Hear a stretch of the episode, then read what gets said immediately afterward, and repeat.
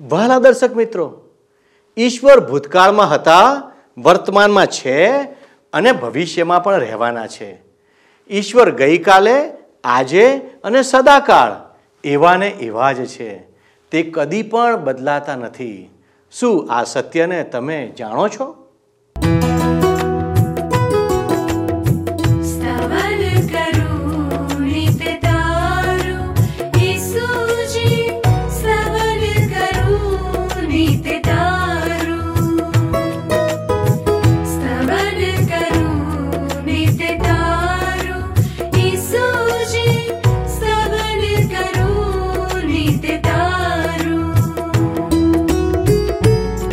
सवारे साध सुनीत महिमा करू प्रभु तारो।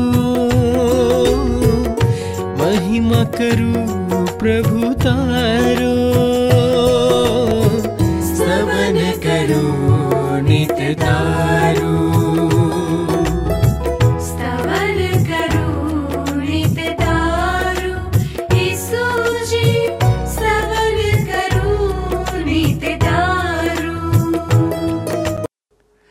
વહાલા દર્શક મિત્રો, સ્તવન બાઇબલ અભ્યાસ કાર્યક્રમમાં હું આપનો પ્રેમપૂર્વક આવકાર કરું છું.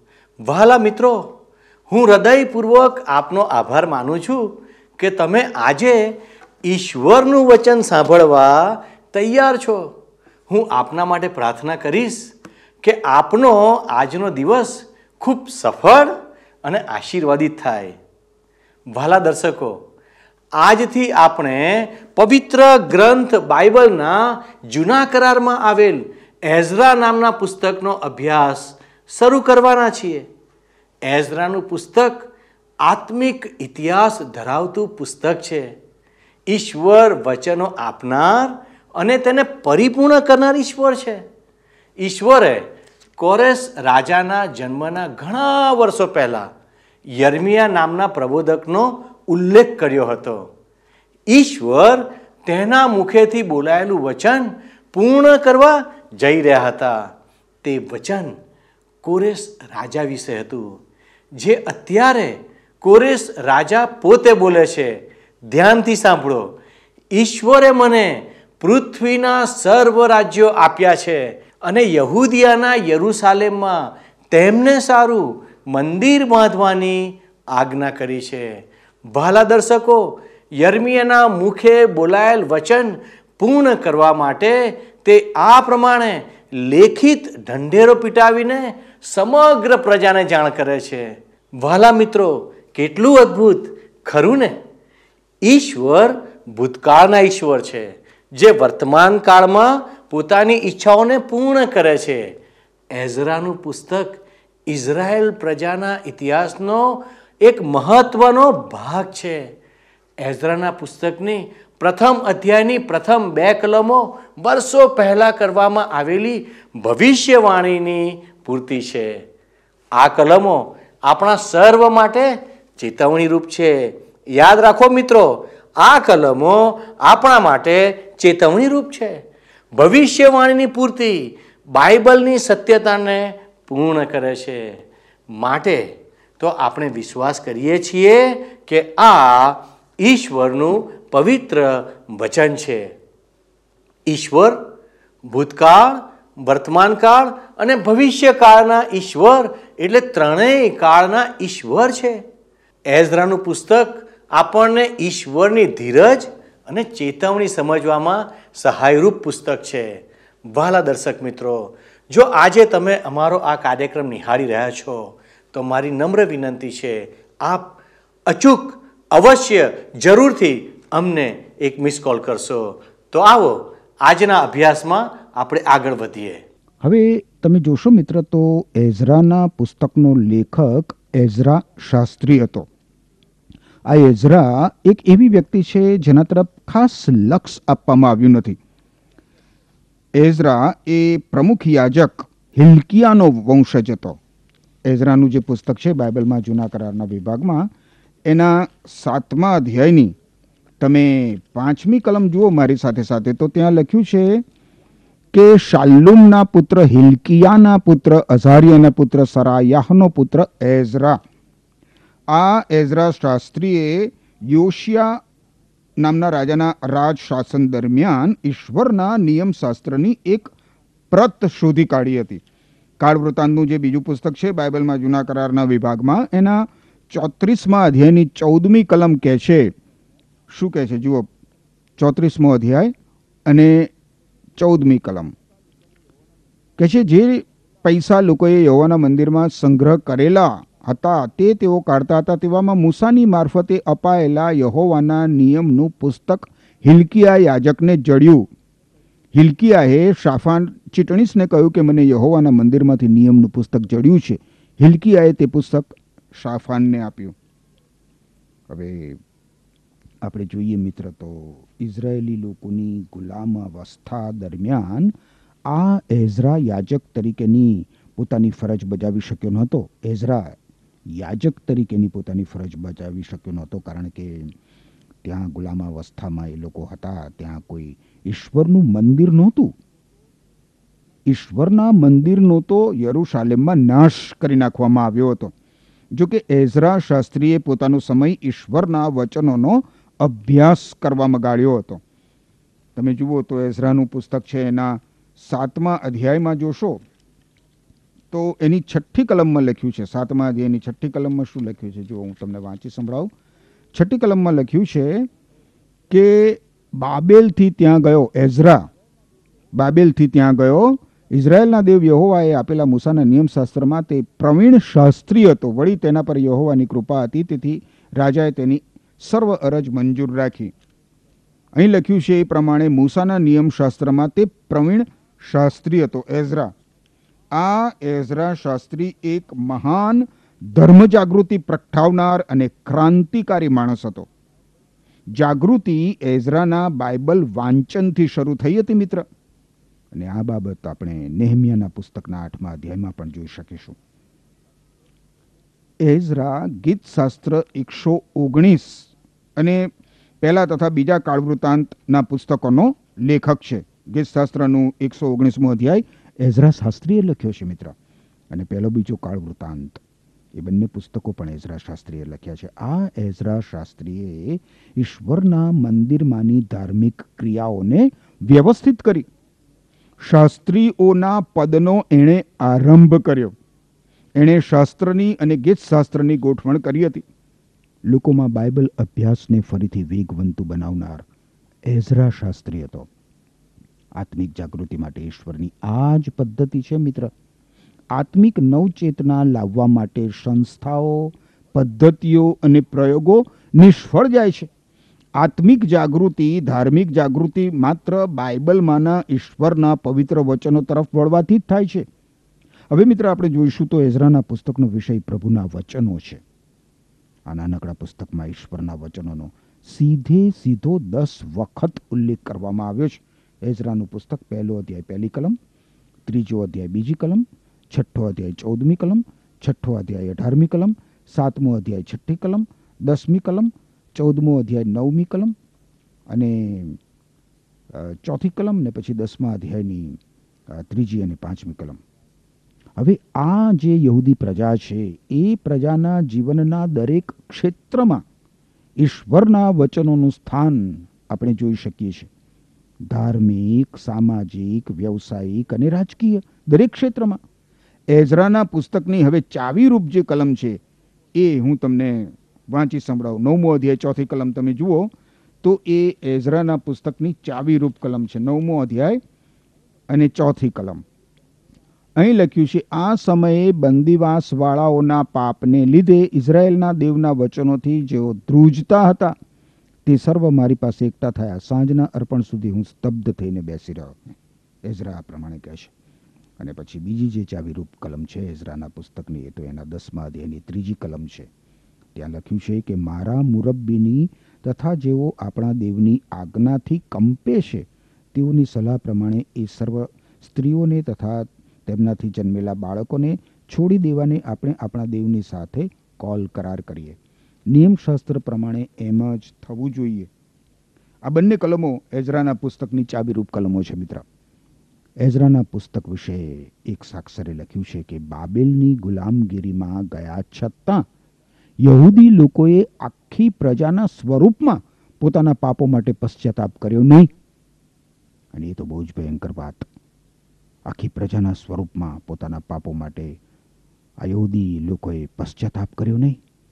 જો કે એ લોકો બાબેલની ગુલામગીરીમાં ગયા હતા એમ છતાં પણ. અને એટલે રાષ્ટ્રીય સ્થાપના તરફ એ લોકો દોરવાયા નહીં. એઝરાનું આ પુસ્તક દર્શાવે છે મિત્ર એ પ્રમાણે, ઈરાનના રાજા કોરેશે જ્યારે આ યહૂદી ગુલામોને યરૂશાલેમ જવાની પરવાનગી આપી અને ઈશ્વરના મંદિરને ફરીથી બાંધવાની રજા આપી, ત્યારે આ તકનો લાભ માત્ર પચાસ હજાર યહૂદીઓએ જ લીધો. એમાંના મોટા ભાગના તો યાજકો અને લેવીઓ હતા. એઝરાનું પુસ્તક ઐતિહાસિક પુસ્તકોમાંનું છેલ્લું પુસ્તક છે, પરંતુ આ પુસ્તકો ઐતિહાસિક રીતે ક્રમાનુસાર ગોઠવાયેલા નથી. કાળવૃતાંતના બીજા પુસ્તકના અંતભાગમાં આપણે જોયું હતું મિત્ર કે દક્ષિણમાં આવેલ યહૂદિયાનું રાષ્ટ્ર સિત્તેર વર્ષ સુધી ગુલામગીરીમાં ગયું. એ લોકોને કેદીઓ તરીકે લઈ જવામાં આવ્યા. ત્યારબાદ એમના વિશે આપણને કંઈ જાણવા મળતું નથી, પરંતુ એઝરા એમનો ઇતિહાસ રજૂ કરે છે. ત્રણ ઐતિહાસિક પુસ્તકો છે, જેમને ગુલામી બાદના પુસ્તકો તરીકે ઓળખાવવામાં આવે છે. એઝરાનું પુસ્તક, નહેમિયાનું પુસ્તક અને એસ્તરનું પુસ્તક. અને આ ઉપરાંત મિત્ર, ત્રણ ગુલામીના સમય બાદના ભવિષ્ય કથનને લગતા પુસ્તકો છે. હગ્ગાઈનું પુસ્તક, બાઇબલમાં આ બધા જૂના કરારના વિભાગમાં આવેલા પુસ્તકો છે. હગ્ગાઈનું પુસ્તક, ઝખારિયાનું પુસ્તક અને માલાખીનું પુસ્તક. હવે એઝરા અને નેહેમિયા બંને સાથે સાથે જાય છે. એઝરા એક યાજક હતો અને નેહમિયા એક આમ નાગરિક હતો. એ લોકો બંને એ સાથે મળીને એવી રીતે કામ કર્યું જેથી યરુશાલેમમાં ઈશ્વરની ઈચ્છા પરિપૂર્ણ થઈ. બંને એ સાથે મળીને યરુશાલેમ નગરનો કોટ, યરુશાલેમ નગર અને ઈશ્વરનું મંદિર ફરીથી બાંધ્યા. હગ્ગાઈ અને ઝખારિયા એ બંને પ્રબોધકોએ પણ સાથે મળીને કામ કર્યું.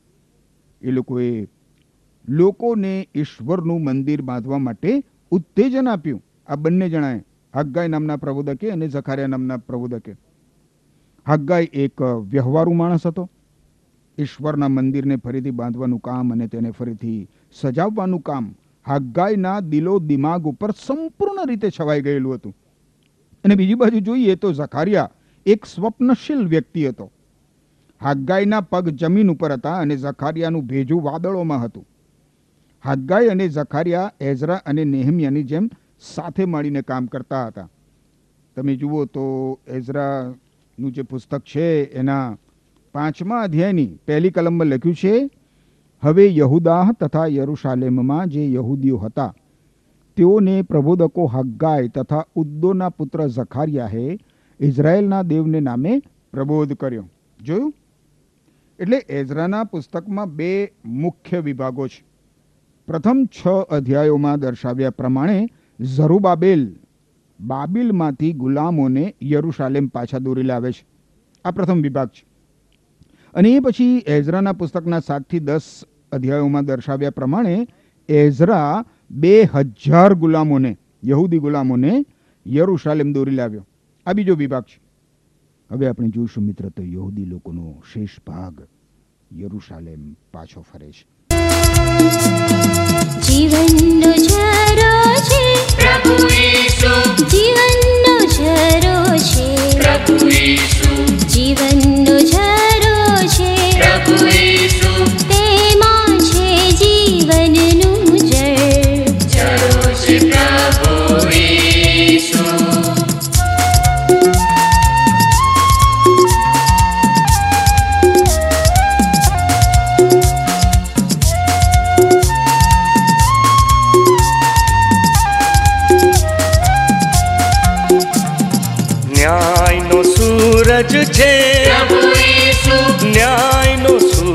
સૂરજ છે. ન્યાયનો સૂરજ છે. આપે છે તે અજવાળું. સૂરજ પ્રભુ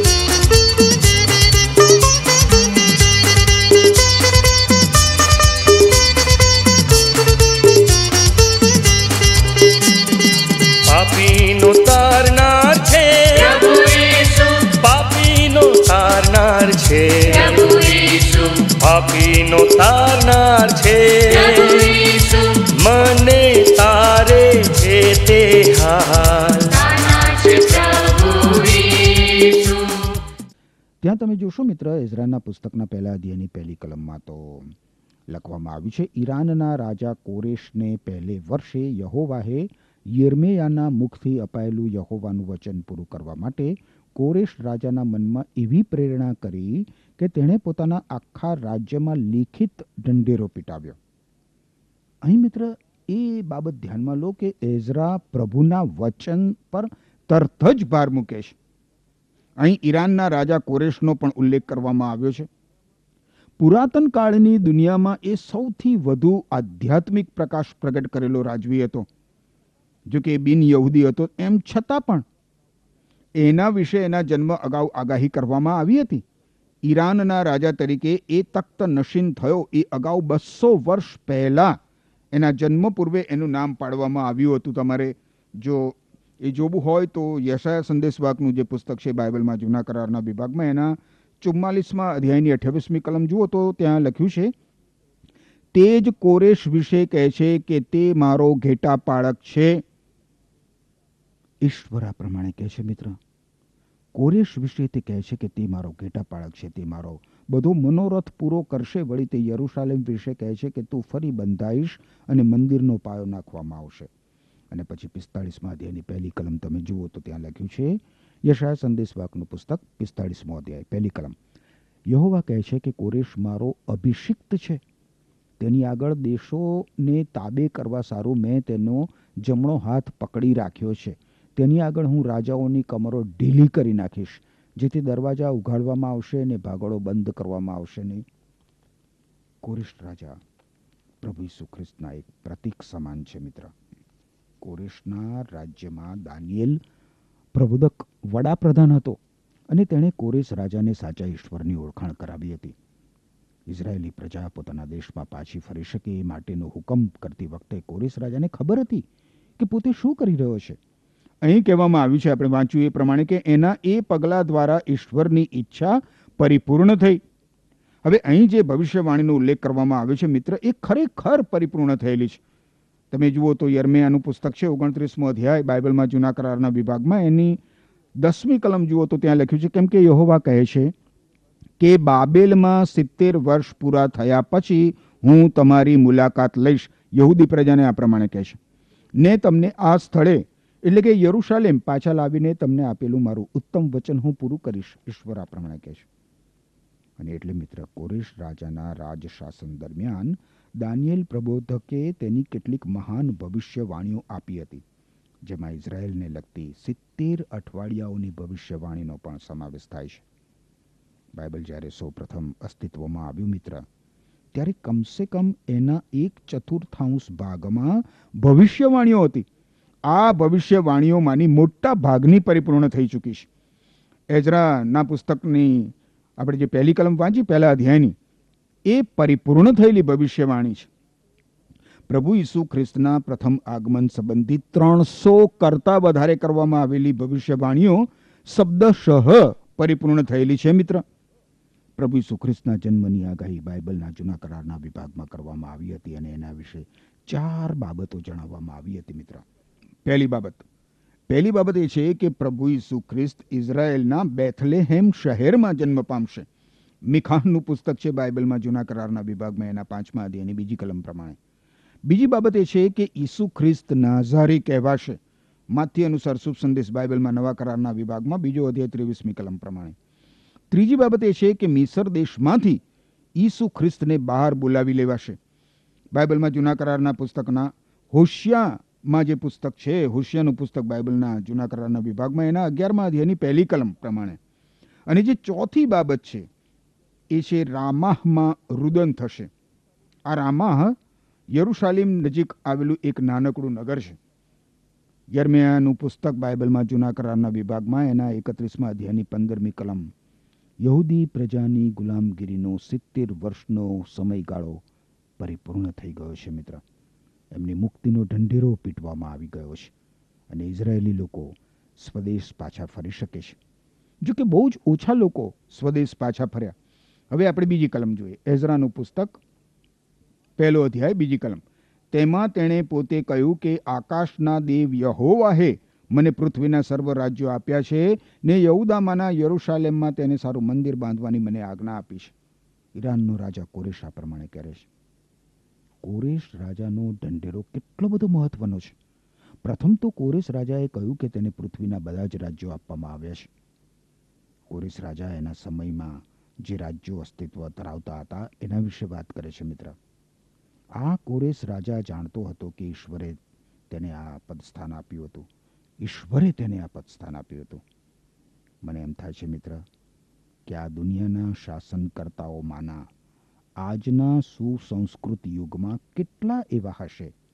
જે એવું માનતા હશે કે તેઓ ઈશ્વરના મંત્રીઓ છે? તેઓ જાણતા હોય કે ના જાણતા હોય, પરંતુ ઈશ્વરે તેમને તેમનું પદસ્થાન આપ્યું હોય છે. હવે કોરેશ રાજા જે વિધાન કરે છે, એ તમે ધ્યાનમાં લો. આકાશના દેવ યહોવાહે. હવે એઝરા શાસ્ત્રી નેહમ્યા અને દાનિયેલ માટે ઈશ્વરનું આ પદસ્થાન બહુ જ વિશિષ્ટ છે. આ પુસ્તકોમાં આપણે આવીએ તે અગાઉ ઈશ્વર વિશે આ સંબોધન આપણને જોવા મળતું નથી. એઝરા શાસ્ત્રીનું જે પુસ્તક છે, એઝરાનું પુસ્તક કે નેમિયાનું પુસ્તક કે દાનિયલનું પુસ્તક.